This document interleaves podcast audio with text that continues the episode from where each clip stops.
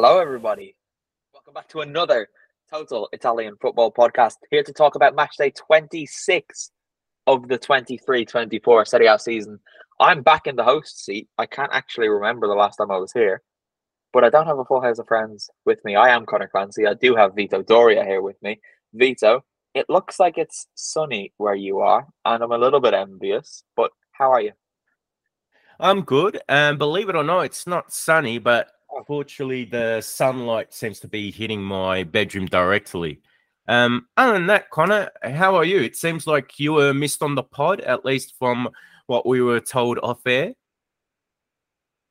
Hang on, what what was told off air? I've immediately forgotten what we spoke about just before we came. Oh, let's on. let's just say that there was apparently a complaint about uh, the way the pod was two weeks ago without you on it, and that that has been addressed. Kev and I.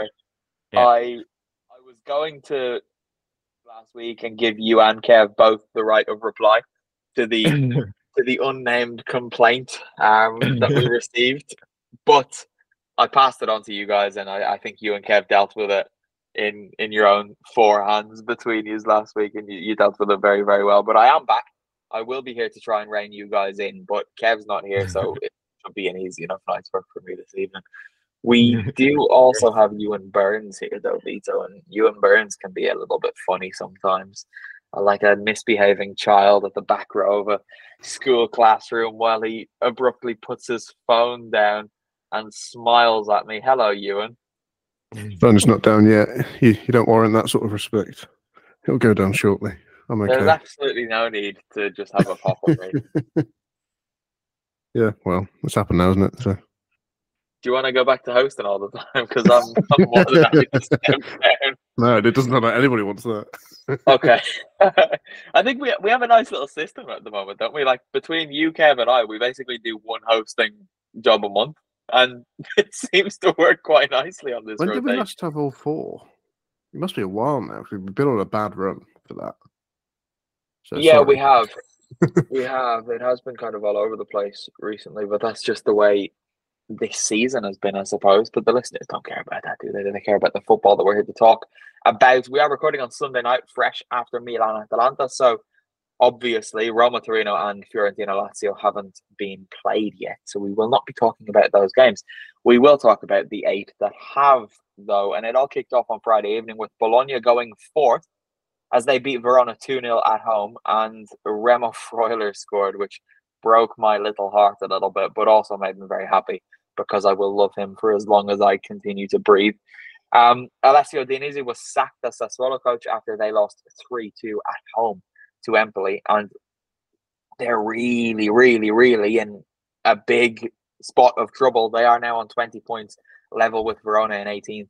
So it's not looking good for the Nero Verdi after what is it, 10 years now in the top flight. Salernitana lost 2 0 at home to Monza. Genoa beat Udinese 2 0 at home. Um, Udinese went down to 10. I believe there's a red card there. You won't be surprised to know I didn't watch any of it, just making sure it wasn't a, a weird substitute being sent off. No, it was Christensen. They did go down to 10 men. That much is factually true. Two yellow cards as well in that one. Frosinone Juventus, Juventus Frosinone rather, was a thriller in the the Sunday lunch match. These games aren't usually, but Juve won 3 2. Daniele Rugani, the unlikely hero, late on there. Cagliari Napoli finished 1 1. The Partenopei just. It's, it's just not their season, is it? Lecce lost 4 0 at home to Inter, and then Milan Atalanta finished 1 1 to end Sunday's action at the San Siro in what I thought was actually quite an okay game. It wasn't brilliant. It wasn't terrible. Alessandro Bai was there though, and from editing his report, I don't think he agrees with me all that much. But you'll have to go to total-italianfootball.com to read that one. Anyway, I think we should start in a slightly unconventional place today. And you and I'm going to insist that we start talking about Juventus Frosinone, where the Bianconeri won 3 2 Dusan Vlahovic scored very early on, but Frosinone pegged them back. Then Frosinone went 2 1 up, and Vlahovic pegged them back. And it looked like it was going to end in more disappointment for Juve until the 95th minute when Daniele Rugani looked like a number nine and finished brilliantly to give Juve all three points. It was a weirdly good finish, wasn't it? Because I didn't see this one live, but when I went to go and have a little look, um, and I obviously knew that he had got the winner. I thought, well, well, this will be a header from a, a corner or a free kick from the side. Um, but yeah, it was actually a very sort of weirdly instinctive, quite cool finish. Um, Vlahovic looked fantastic, obviously, particularly in that first half. Um, and it must be, it's got to be like, it's got to be really in his head that that Lautaro is doing so well, and that they're often sort of pitted against one another. But there actually hasn't really been that good of a like a contest between the two of them. Um, but he looked like the sort of player who could actually bring some sort of contest to Lautaro, who then went on to score two goals of his own anyway later in the day. um, but yeah, we, we, we mentioned off air that Brescianini scored for Frosinone, and I, I, think he's really good. I like him. Um, to quote you, of, he's good at me. the game. Yeah, he's good at the game. He did. He scored a goal, and I think Vito mentioned that he should have got another one as well. It was actually you. You covered this one, didn't you, Vito? Yes, I did cover this for total-italianfootball.com, and especially in that first half, um, Frosinone did look like they were really putting Juve under serious pressure. And Brescianini, he scored a nice goal to give Frosinone the lead. And uh, yeah, I can't actually remember the exact chance that nearly did, but he came very close and he was in a good position. So, um, in general, I think he's a good player too.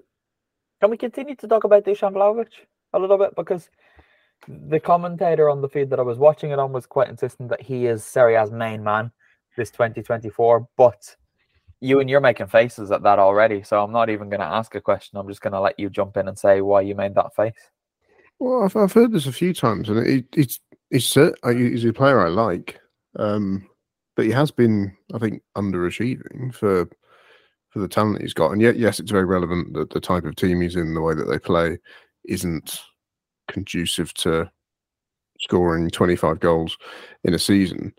But I, yeah, I think there's evidence to suggest that he is better than the amount of goals he actually has been scoring. I think he has he has the ability to be like the main man or one of the main men in Serie A, but I wouldn't say he's been that. Ewan Burns hates Dusan Vlahovic is the headline to take from that. I think so. Yeah. Or it was probably more about Allegri. That, to be fair, can I can I ask a question, Vito? What's wrong with Federico Chiesa? I I thought it's just down to match fitness because it seems that you know he's had some fitness issues lately and he doesn't look as energetic as he usually is. But then I see comments on social media, and it's just the same excuse of um, Chiesa not being suited to Allegri's system that he should play as a winger. And in truth, I think playing in a three man attack where he's wide is going to get the best out of him too. I don't think he's a support striker.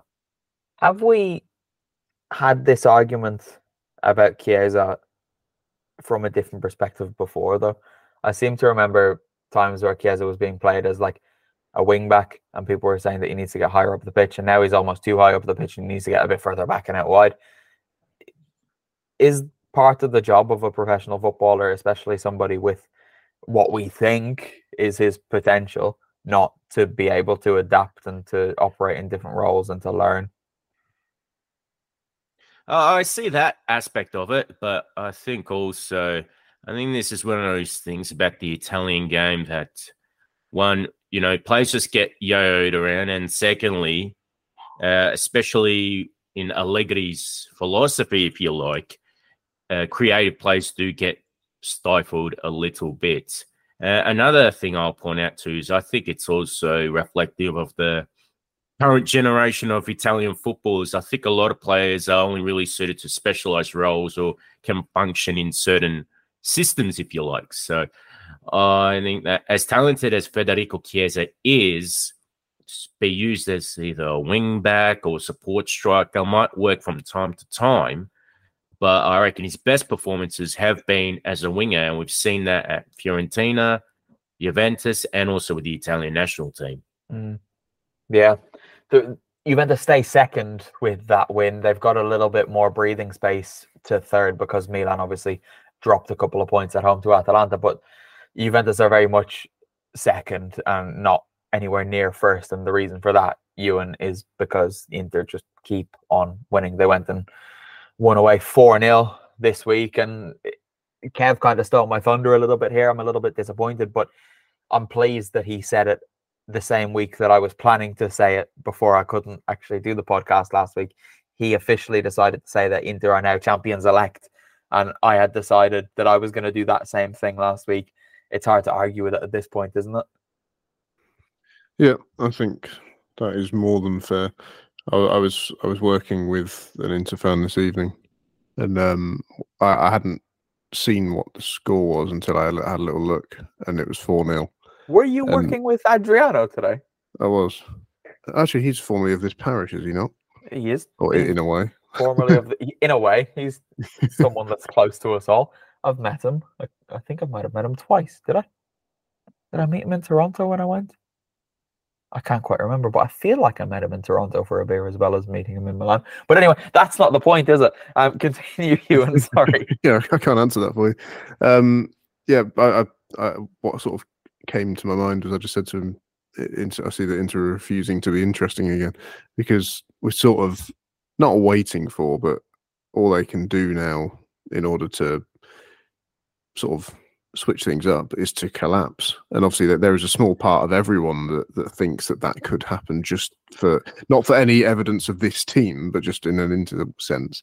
Yeah. Um, but but there there really really isn't a sign. Like you know, Lecce haven't been up to a great deal, but you know, you get towards the end of February away against a team like Lecce. It's the sort of game where you, you, you think, oh, I won't pay attention. And then you have a look and you realize they're 1 0 down with 10 minutes left or something. And you think, oh, well, that's a bit interesting. They're not doing any of that. and, um, you know, they, they just seem to blitz them in about 10 minutes. Um, they're already 1 0 up, but then they, they just absolutely blitz them for a little period of time. And like I said earlier, Lautaro scored twice again because he, he just cannot stop they just look relentless. I, I kind of have my eye on this one as well. I'm particularly disappointed that they just swatted Lecce aside in the way that they did mm. because I thought they've just played Atletico Madrid in the Champions League, which is a test. It doesn't matter how much you rate Atletico Madrid, they are a difficult team to play against. Even if you win two or three nil, they're they're gonna make your life difficult and miserable, and you're probably gonna leave a little bit battered and bruised after playing them. And they've also got Atalanta coming up this midweek. So I thought maybe that Lecce game might catch them almost a little bit cold, Vito, but it didn't. And while I do agree with Ewan and what he says that we're all kind of not expecting, but we wouldn't be too surprised if a little funny patch did come because it's Inter. It, it doesn't look like it's going to come at all. They're just going to stroll to the title and have it wrapped up by March at some point at this rate. I reckon that's how it's going to pan out. There have been many times in the past, and you know, this is just talking about the last two or even three decades that Inter have historically been known to squander total chases. Uh, however, with a combination of the other teams not being consistent enough and the Nerazzurri just being very reliable and consistent this season, uh, there's a lot to suggest that they'll be able to wrap up total in no time. And although they do have these games coming up, and they had the Atleti game midweek, um, they're showing that they're able to get the results and perform well. 100%. Even Stefan de Vrij popping up with goals now. And when that's happening, you know, your luck is in. I think we did have a good game this evening, or a good game on paper. Burnsy, I'll let you tell me how good you thought it was in reality. But Milan won, Atalanta won. Milan kind of raced into an early lead. Rafael Leao looked like he was going to have one of those games. He scored his first Serie A goal since I believe September of last year, and it was a really nice goal as well. Although I do, I, I do seem to be the only one wondering why Marco Carnesecchi didn't at least raise a hand. Um, but Teun Koopmeiners leveled up from the penalty spot a soft penalty, but very much a a 23-24 penalty um, allowed him to to level things up. But Milan will probably be the the more disappointed of the two sides, but I think both sides will probably be pleased that they didn't lose. Yeah, a bit of that, and a bit of it kind of doesn't help either of them in the sense that Milan are trying to catch Juve, um, mm. and like they, for a period of time, they they were able to sort of, sort of play the card of we're just consolidating third and we'll try and win the Europa League because Juve were far enough ahead. But obviously, that little little collapse that Juve had means that you know they like Milan do actually need to aim to finish above Juve now if they want to uh, be ambitious. Um, and then obviously Atalanta are, are, right in the thick of that Champions League fight, and they, they seem to all be fighting over one spot. Um, so all of the points are important. I thought the game was very good for a bit. Um, second half, I, am struggling to remember much of what happened in the second half, and and it only just happened. But the first half was quite good fun. Um, the penalty was weird. Like I don't quite know where I stand with it. When I saw it at first, I didn't. It didn't register with me that it, there was a possible foul. But then, as soon as I saw the first replay, I thought, well, it's 100% going to be a penalty. And I'm with you in that I don't feel that it necessarily should be a penalty. But given the way things are at the moment, it just is a penalty. It, it sort of felt inconsequential what happened, but also like he kicked him. So mm. he did kick him in the box. Um, it's just the fact that he was basically kicked on the shoulder. It, it sort of just makes you feel like, yeah, okay, well, it, you know, it didn't do anything, did it? It didn't like affect anything that happened. But then again, that's not necessarily how it works. Um, no, that, that's a dangerous. If we are to open that as a precedent, it is quite dangerous. Yeah. Um, but I, I don't know. It, it was a funny one. It was a very, very funny one. Should we talk about the Leao goal? a little bit more if I'm aware. Yeah, so this is played overnight, so I'm not just ignoring you, but just so the listeners don't think we're mm-hmm. putting you out. You you've woken up very early to do this podcast, so this game was played at a crazy time. But I, I do get what you're saying about Carnesecchi, but what I was I, I just think it, he kicked it so hard. like I, I think it, there was a little twitch of the arm, but it just happened too fast. He can't have been shocked that the shot came in. And goalkeepers are renowned for being quite fast with their reactions. I was I like Carnesecchi. I don't think he's quite at the level that everyone kind of wants him to be just yet. And I think last year at Cremonese showed that he made a lot of he had a lot of really impressive games, but he also had a lot of clangers.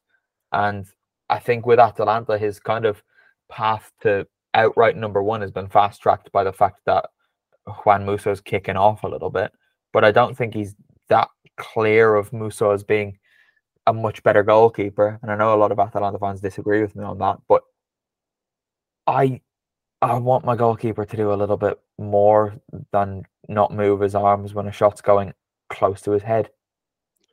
I actually just looked up Juan Musso because I forgot about him.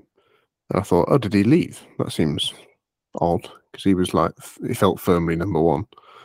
Um, he's also older than I thought. Do you know how old he is? Juan Musso, I yeah. would guess he's 32. Oh, well, he's, he's 29. Oh, I had okay. in my head he was about like 25, 26 because he just looked it.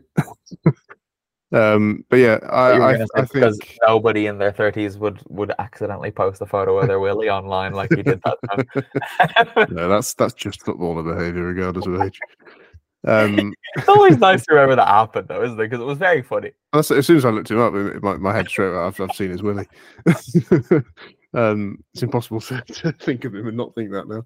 Um, but yeah, I, I, I, do send me messages about that. I do, I do get what you mean about the goal, but um, I, as as a lover of the game, I'm going to focus on the good shot rather than. Um, well, you said he, he made you do a bit. What did he? What did he do?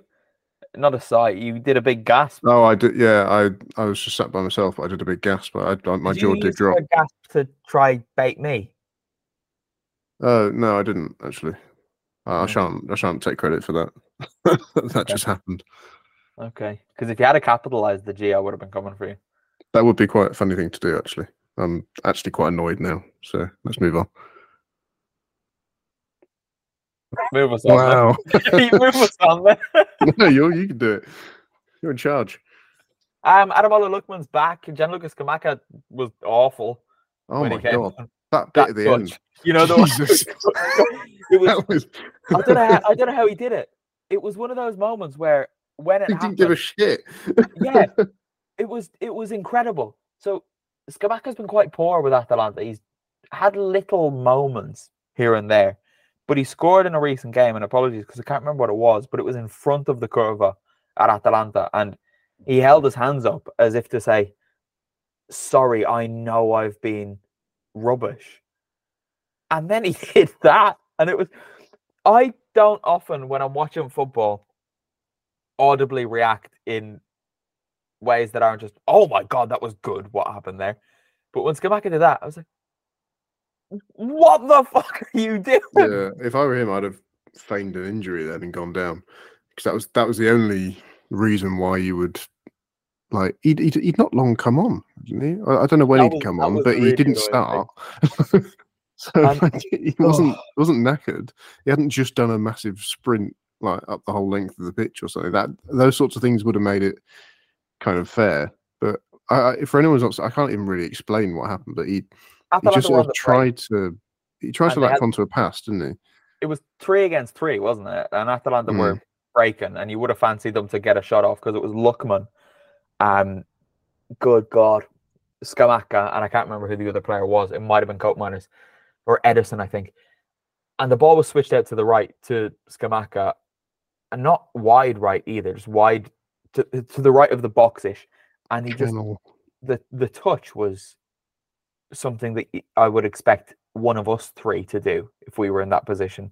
But then one of us three would probably try to make up for the fact Yeah, that it, it- it was a bad touch followed up by the most half-assed little rum that you've ever seen. It's like he just it hit him and he just kind of went, "Oh well, that's Yeah, that's gone then." it was the sort of thing in, in the hundred and tenth minute when a Yeah. player's been on from the start. You go, oh, look, they're, they're absolutely dead on their feet. Yeah, fair enough. But not long come on. There was just no excuse for it. And Oh, like, he- for his sake, he better have a hamstring injury or something to to, to make sense of that. Can we talk about Kolasinac just because I was very entertained by him this evening because I don't think there's another player in Serie A and get in touch if you can think of one listeners but I don't think there's another player in Serie A that could be elbowed in the face by his own teammate to the point where he starts bleeding quite a lot from his head and not notice. It's just really Yeah, hard. sort of go with the stereotypes. That, that's quite Balkan, isn't it? So he's, he just seems really hard. this is a man who was being robbed and just went for the robbers. Do you remember that clip, him and Ozil, when they were at Arsenal? She went for them. I was, I'm so Yeah. pleased that he's at the club I support now because it's nice to have a a potential loose cannon and an absolute maniac in the back three. It was an odd signing that, but it, it was quite a smart one overall. It was odd in the fact that most people forgot that he existed and Mm. forgot where he was. Where did he come from? Was it Schalke? Well, he was originally at Schalke, then he went to Arsenal. Oh, Um, but then I can't remember where he was in between, although I will be able to tell you very shortly. you're doing a little Google. Marseille he went to. Oh God! Well, they're kind of the French Schalke of late, aren't they? They're a bit unreliable. But Well- let's move on, shall we? We're just I'm aware we're doing one of those like off-air chats. That's harsh on Marseille. I'll put it- Vito, Vito, Vito, Vito. Can we talk about Bologna because everybody loves Bologna? They're fourth. Um, Atalanta do have a game in hand. It is away at Inter, so they probably won't win and overtake them, but they do have a chance to overtake them in midweek. Um, but the Bologna story just keeps continuing, keeps them pressing. Yes, it does continue. Uh, they maintained a good form as well as good performances. And then uh, in this game, uh, I think you'd got to say that Fabbian was probably the best player, scoring the opening goal and then having involvement in the Freuler one. yeah, he's been one of those not quite under the radar players because I think everybody's aware of his worth to Bologna. But if you're not keeping a close eye on Serie A every week, you could quite easily not be aware of his existence even. But he's slotted into that midfield. And again, we we've said this quite a few times, but this is a Bologna team that have changed quite a lot in recent seasons. Before Motta came in, even under Mihajlovic, they were changing a little bit. And then obviously there was quite a big transition with everything that surrounded Mihajlovic's departure and everything that happened behind the scenes there and and all sorts. But he's one of those players that you think, well, he's probably not going to be at Bologna next season, whether they're in the Champions League or not. You'd imagine someone will come in for him. Yeah, and um, yeah, I just think that you know if um, Inter would uh, bring him back, or you know he'd be going to a different club depending on where he would fit in. However, I think if Bologna can keep him for another season, I think it would be a big plus because he seems to be a very effective player for someone his age. He's someone that can make some good contributions going forward, and there are already a few other players who do well. You know, someone like Lewis Ferguson, he's mm-hmm. he's also a key player for them. He is a key player for them. And they've got a really nice midfield, don't they? Good God, Fabbian Ferguson and Remo Freuler, who I'll never have a bad word said about. no. What? Well, for, yeah. Well, obviously, you know how good he is, but I think between his energy, even at, even at his age, and the experience he provides, what is still a relatively young Rosso Blue team, I think Freuler does make a difference. And they're a good unit. I think uh, Sartori, the director, is building up a nice team there. Yeah, Sartori, look, obviously he's got the Atalanta pass. He knew what he was doing when he brought Remo Freuler to that club. It's just such an easy win of a signing. Absolute gem of a player. I said on, I can't remember where it was, probably Twitter, or was that on the podcast? Someone responded unhappily anyway, saying that I, I think Freuler might be a a silent contender for signing of the season back when before a ball had been kicked this season.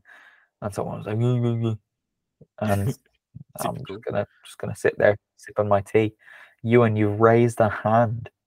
Um, one element of interest with Bologna that by, by having to write about AC Milan's constant interest in um, Zirkzee, there's supposedly um, but Bayern Munich have really got their tentacles in with that deal when they sold him to Bologna because they can buy him back for 40 million as a as a blanket 40 million. I think you said um, four, and I was thinking that is bad. um, so yeah, you, you'd supposedly Bologna want like as far as they're concerned, they could get like Højlund money for him because they're going well. He's scoring more than Højlund did in his last season at Atalanta. Um, but apparently, also, if they sell him elsewhere, Bayern get 50% of the sale. So, like, they're, they're not necessarily going to. Uh, it sort of it, it makes me fear for them slightly in the sense that they'll probably sell him this summer, but they're not necessarily going to get a huge chunk that can be mm. reinvested. They might get less than you might initially think. Um, they might only get a pint of milk from that big potential cash cow. Yes, very nice. Um, the, the, one thing I'm not 100% sure about is whether it's 50% of the sale or the profit, profit. Um, which would be even worse. Um, but yeah, either way, 50% is quite a lot. So Bayern might have something to cheer about in the summer, which won't Back be from trophies. Yeah, well, let's not curse that because it looked like they weren't going to win it last year, but they did. But it would be very fun if they didn't win it this year. Um, speaking of fun things, Napoli aren't having much of it, are they? Unfortunately, they went away to Cagliari. They looked like they were going to get a win. Victor Osimhen scored after 65 minutes, following up his midweek goal as well against Barcelona. Um, but good God, they conceded Vito in the 96th minute and they just can't catch a break. They left Sardinia with with a point. Yeah, it hasn't been a great season for them at all. And although I don't think Calzona has done too badly, I do think that on paper Napoli should still be beating this Cagliari team. Um, to be honest, I was actually hoping that uh, Gianluca Gaetano for Cagliari, who's on loan from Napoli, was going to continue his scoring run, but it wasn't to be. But uh, Luvumbo got the equaliser, and to me, he's been one of the bright spots for the Solani. Whenever I've seen them play, he usually plays good, and he adds a bit of an X factor too. Yeah, I, I, sorry, I can't think straight at the moment because I didn't see this game, but I saw a clip and I can't work out if it's real or not. Did you see Osimhen's misses? I've literally just come across said clip. Is that real? The the one where he hits the post. And then hits the post again from in front. Right. So it's the first shot him as well. The clip I've got seems it's think it starts a bit too abruptly. So the ball is just heading towards the post. Then he has another pop and hits the post. Right. it's describe, not great. Describe where he hits the post from, Ewan. It's like from an ang- from an angle. How close? Oh, you mean the second time? Oh, yeah. Oh, the, second, the second time is is let's just count the yards. It can't be more than three. I don't think it can be as much as three. He's a chunk into the six yard box. It's, it's a stinker, isn't it? Certainly less than four, and not more than three. Make not more than three. so two. Anywhere between three and four. No, not two. Two would be silly. Write in, listeners, if you're impressed with phones. no, it's, it's, an absolute stinker, but it, it's. I'm sorry, Napoli fans. It's funny. It is a bit funny. It's sad because we were all very happy last year when Napoli were good, and we'd all wanted Napoli to be good for quite a long time. But there is something undeniably entertaining about a team that were so good last year falling to absolute pieces like this, especially when the president is the way that he is. And I'm not a big fan of him. So yeah, because it's like so explicitly his fault. Do you reckon? so I I'm very much in that camp, but I've seen a lot of people start to wonder if Spalletti is if Spalletti's hands are completely clean, and I would say yes, they absolutely are. But is there a discussion to be had there? Well, wasn't wasn't the falling out that um, they exercised a, a an extension in his contract without discussing it with him? Yeah. as far as he was concerned, that should have been that. That's what kind of started his decision to leave. Um, so yeah, his answer was well, could... we're on course to win the title, which was never expected. So I'm probably in line for actually better terms than what we thought. Yeah, yeah, they they they extended it at non-title winning terms. Um, so you, you could say that's um, De Laurentiis' fault. Then it's your decision to get in Rudy Garcia, which actually, in hindsight, is actually might might end up being the best of the three. No, right. But be careful how you frame that because it was a horrific decision, and just because Walter Mazzarri came after it doesn't make the Garcia decision any better. I've seen people being no. a bit revisionist recently already and saying, well, they were fourth when he was sacked. Yes, but as we've seen in Serie A this season, you can go from fourth to ninth very quickly. So being fourth doesn't mean you're doing that well. And Napoli were never doing well after the first couple of weeks of the season. Fair, but you make it. You should mid-season. Your your decision to sack someone should be informed by who you are then bringing in. Yes, and and the fact that the next person was Walter Mazzarri um, says quite a lot. Um, was it was it nine goals in twelve or something? That, yeah, twelve the, in nine. The fewest goals in Serie A in his yeah. time, which is shocking with the players they've got. I know Osimhen was gone for a chunk of it, but even still. Um, and then yeah, now I mean, yeah, it's two games. So I'm not going to lay into the guy. One of them's against Barcelona, um, but they're probably not going to be revolutionised, are they?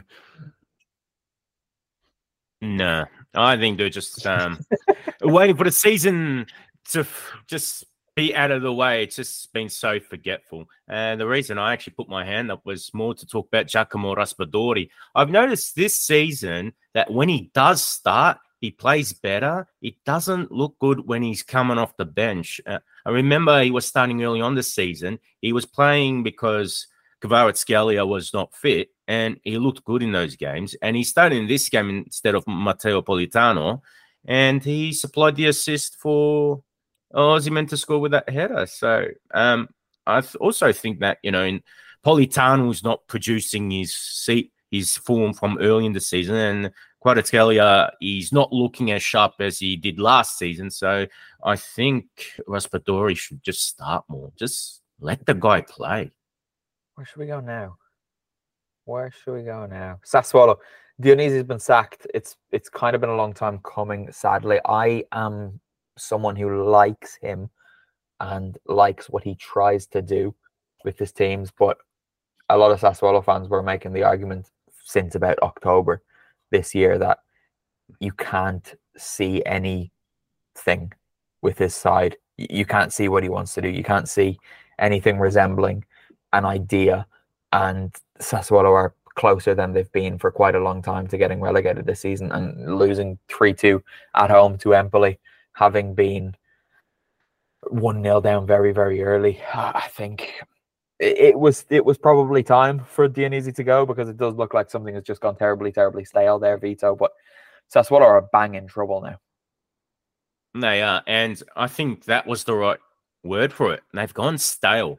Uh, over the, the decade that they have been in Serie A, they've always been an exciting team to watch, being a good team collectively.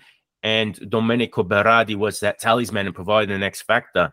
I think when I look at the Nero Verdi now, this goes beyond uh, Berardi being the team or not. I think just in general, a lot of players don't look like they're capable of reaching their full potential or hitting um, overreaching levels, if you like, you know, um, reaching a certain level and then raising the bar or exceeding expectations. I don't see any of that with the current squad. And it was clear that Dionisi was not the guy in the long term. So at the moment, they really need someone just to make sure they don't get relegated and then next season, let's see if they can find a coach that can freshen them up and bring them some different ideas. It is prime stick or twist territory. This this decision because they've got 13 games left, so you don't, you don't really want to leave it. If you if you think you might need to sack your coach, you don't want to leave it much later than that. And they're they're level with Verona and 18s having played a game less, so it's it's very much trust him or kick him out now kind of territory. And, the and problem gone... is though, the problem is the fella who was sitting on the opposite bench of Dionisi's last game, like Empoli already yeah. pressed the the Davide Nicola button before Sassuolo didn't. I said this to you, Ewan. Look at them. they're in the hunt for Europa League. But I said he'll keep them up because that's what he does, and he won't finish next season, but he'll keep Empoli up this season. And I don't think there's any. I don't think anybody is saying Empoli could get relegated now. They are only what five points above the drop zone, as high as thirteenth, but they're not going to get relegated now, are they? But so who who do Sassuolo bring in from here? What what happens now? Because Nicola's already employed. We just kind of spin the wheel, don't you? And one of the one of the names comes out. I believe I heard that. what did Kev call him? The baseball cap baseball man. cap man. Yeah. Beppe back in in business already with Bari, so he's not going to get a goal. Thankfully, good God, that's a man I never want to see in Serie A or near a club that I'm in some way affectionate towards ever again after his his Parma spell. But Vito, who's who's going to be the ferryman to to see it, sail Sassuolo through the rest of the season? Walter Mazzarri. he can't. The Serie A rules don't he allow can't. it. He's already Serie out. out. He'll be back at Napoli before the end of the season. Jeez. Well, I don't know how much truth there is in it, but I did see Davide Ballardini's name floating around, and he's go. another one. That's one from the wheel, isn't it? Very much one from the wheel. Oh, he'll be. Yeah, he's having the job, isn't he? Yeah, I think so. And plus, he's from the region as well, so it's a close what? trip from Cesena, wherever he's from. That's very true. It's it's on the train line if he if he doesn't fancy the drive. But what was his last bit of business? Keeping Genoa up in two different jobs, mm. and then did he keep Cremonese up? No, he got relegated with Cremonese. Oh. He started the Serie B campaign with Cremonese, and then they replaced him with Giovanni Stroppa. Oh, oh, that hurts, doesn't it? Yeah. it does. It does. Oh, get Ballardini back. I'm just looking through his his list of clubs now. He's never been at Sassuolo, so that I don't know how that works because he tends to just go between Palermo and Genoa, doesn't he? So I'm I'm not sure how keen he'll be to to wander this far into the Pianura Padana. And to be honest, I think I'd avoid it. His his list of clubs include Cagliari, Pescara, Cagliari, Palermo. I'm just going to read them all. Lazio, Genoa, Cagliari, Genoa, Bologna, Palermo, Palermo, Genoa, Genoa, Cremonese. It didn't go well from the last time he was in the Pianura Padana, is all I'm saying. So, so maybe he'll avoid it again. He's a younger one, but Paolo Zanetti's available. Are you sure he's available? Yeah, I've checked because he, he popped into my head and I was like, what's he doing now? okay. No, but he coached Empoli early in the season, so he did. Yeah, so he's out as well. Come on, Burnsy, get up to date. Well, this no, wasn't this season, was it? Yes, it was. Because I'm, I'm, I'm trying to like you, Vito, but you might be wrong. Yeah. no, he started yeah, the season mm. Oh well. Yeah. Go on, Burnsy. Say, say, say another person that can't literally can't take the job. Um, me. I'll do it. you can. yeah, I mean, I, don't, I don't have my license, mate. I'm just going to follow Burnsy's lead and speculate that Andrea the job is going to go to Massimiliano Allegri because he's got a history at Sassuolo and he can't take it. So there you go. Um, it's going to be interesting to see what happens. I very much don't want Sassuolo to get relegated because I like them, and I know people say mm, they don't own the stadiums. Shut up. It's nice having them about. Vito, you know what I'm going to talk about. Genoa one two nil. The only silver lining in this, well, there are two silver linings. Um, the first one is that they bet Udinese, a team okay. that I think we all want to see relegated. That's number one, because let's face it, Genoa aren't getting relegated this year, as much as it pains me to say. No. Yeah, Genoa they are the cut-off point in the table. Mm, yeah, they should be safe. And then yeah. um, Retegui scored a lovely goal. That was a great bicycle kick. So you love um, Retegui, don't you? Oh, look, I think it's come to the point that with Retegui, look, none of the Italian born strikers are actually doing well. We talk about how rubbish Scamacca's been. Belotti, you know, he scored for Fiorentina against Frosinone weeks ago. He hasn't followed that up. Uh, Immobile is uh, has been and never looked that good for Italy. So I think Retegui, if he's fit, he'll probably end up going to the Euros. He just one has to stay finest, fit. One of the finest Serie A goal scorers of all time. He scored against Bayern Munich this month, and you've just called him a has been. well, he's scoring so. more sporadically. He's not consistent like he does. He's definitely not that 25 to 30 goal striker he was until a few years ago. No, agreed. I'm just speaking on Oscar McKenzie's behalf. Yeah, I know what you mean. Because I'm yeah. safe at least. Mm, yeah. But okay. Wow. Um, I've lost complete track of where we are. Feet are going off on Ciro Immobile, just catching strays. It was I didn't expect that at all, although I should have because I teed you up with Genoa. Very much in the safety zone above that cut-off point, Burnsy are also Monza, who beat Salernitana 2 0 away from home. Daniel Maldini and Matteo Pessina both scoring. Don't know why, that's quite a nice little um what's it called? The place where the goal scorers' names are. Uh score sheet. Is it the score sheet? It is the score oh. sheet, isn't it? it? It's quite nice. Monza sitting eleventh. They're just four points behind. No, they're not. They're one point behind Napoli, which I don't. I don't care. That's funny.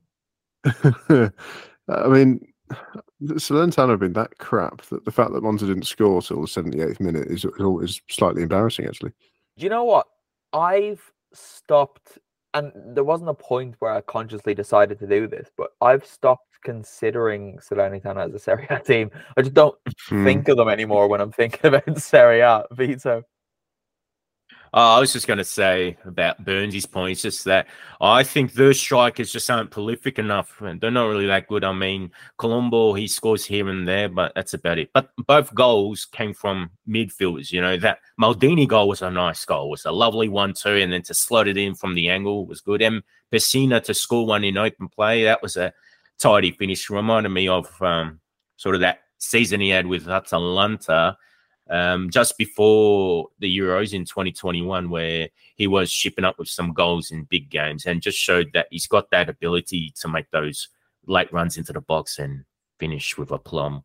Yeah, that was a funny old Pessina period, wasn't it? He he timed his runs like Frank Lampard for a while and just knew how to play with both Muriel and Zapata, whoever was playing with him at any particular time. Got big goals as well against Napoli. I remember he scored in the Champions League as well. Like that's a funny one. I, I, wish I wish that man nothing but good. I've always liked him. Never thought he was quite good enough, but I, he seems like a decent enough bloke. Anyway, that's all the games that have been played. I, I believe, isn't it? I think it is. Vito, give us the rundown on what's been happening in Serie B and what people can expect to read from you on total-italianfootball.com this week.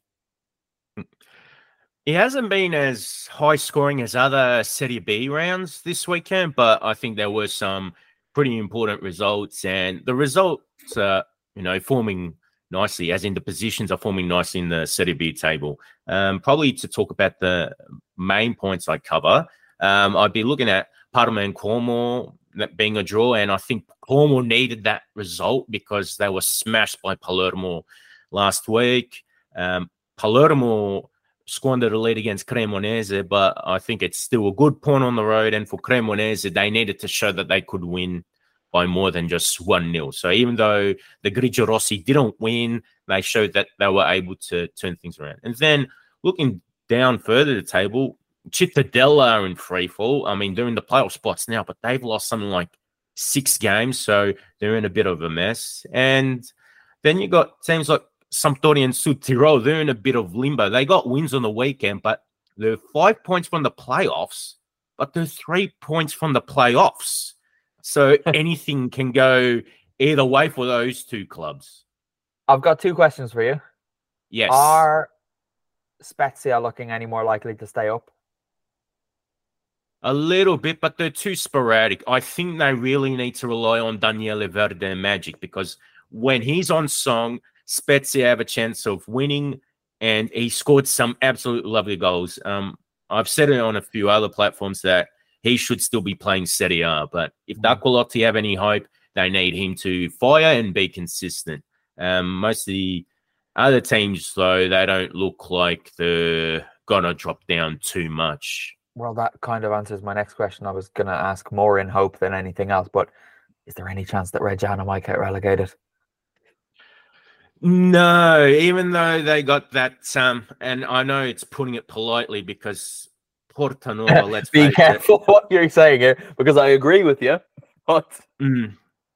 yeah, uh, look, there's there are no excuses to describe that man. Look, Reggiana is a team though. I think Nesta's doing all right coaching wise, and they do have some decent players like uh, Gondo and and Tista. They look good, um, but yeah, they do have a lot of things about them that you just don't really like. And I've never rated the goalkeeper Francesco Bardi. I think even though he has some decent saves in him, he's always prone to errors. So Reggiana, look, they should be safe, but yeah, they're not a likable team, even though they do have some likable aspects for reasons we can't go or we should.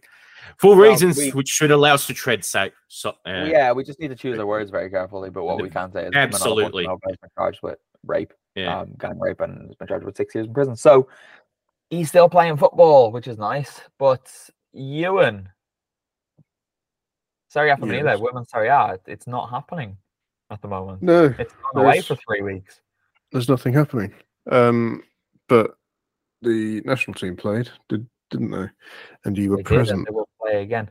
Um, I will say we we haven't confirmed that the communication from the FIGC about the fixtures for the Scudetto and survival pools will come at half past 12 on Monday. So by the time this is out, it will probably be out. But yes, this week is an international break. Then we've got two weekends which are dedicated solely to the Coppa Italia semi final, first and second legs. But it's an international break. And, and Ireland were here. Ireland were in Florence. So this Irishman went to Florence and it was weird. And I saw some people that I know, and then that was the moment when they realized that I was Irish.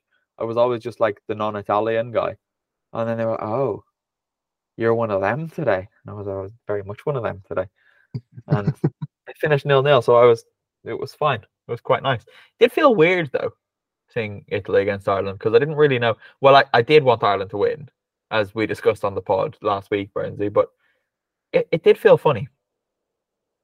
Yeah, I imagine it would have. Um, I had to pay absolutely zero attention to it completely because um, I went to drive my car and it had a flat battery. So that, that, all of that happened during the game, basically. Oh, um, oh, that's not ideal. I was occasionally checking Twitter, but it was also being a women's international friendly. It, it was wasn't yeah. the sort of thing where you really can get alerts or anything for it. You have to, yeah. you have to, you have to seek out your information. That's a fair point. The one thing we do need to say because I think she is a person that transcends women's football is Sara Gama played her final game for for the Azzurri after 140 appearances, almost 18 years after her debut. She's called time on her international career. She's still continuing to play for for Juventus, but I, I saw a lot of people respond to the tweets that both the FIGC and Juventus women's accounts put out put up, um, and a lot of people who, from a quick look on their profiles, didn't follow women's football in any way, or even necessarily follow Juventus in any way. Uh, we're saying she's the first female footballer I ever knew, and I've known of her for a long time, and that is quite an impressive feat. And to to be as much of a role model as she is, and you and we, I made this point on the women's pod last week as well. But to do that all while being a, a black woman in Italy is is an incredible feat.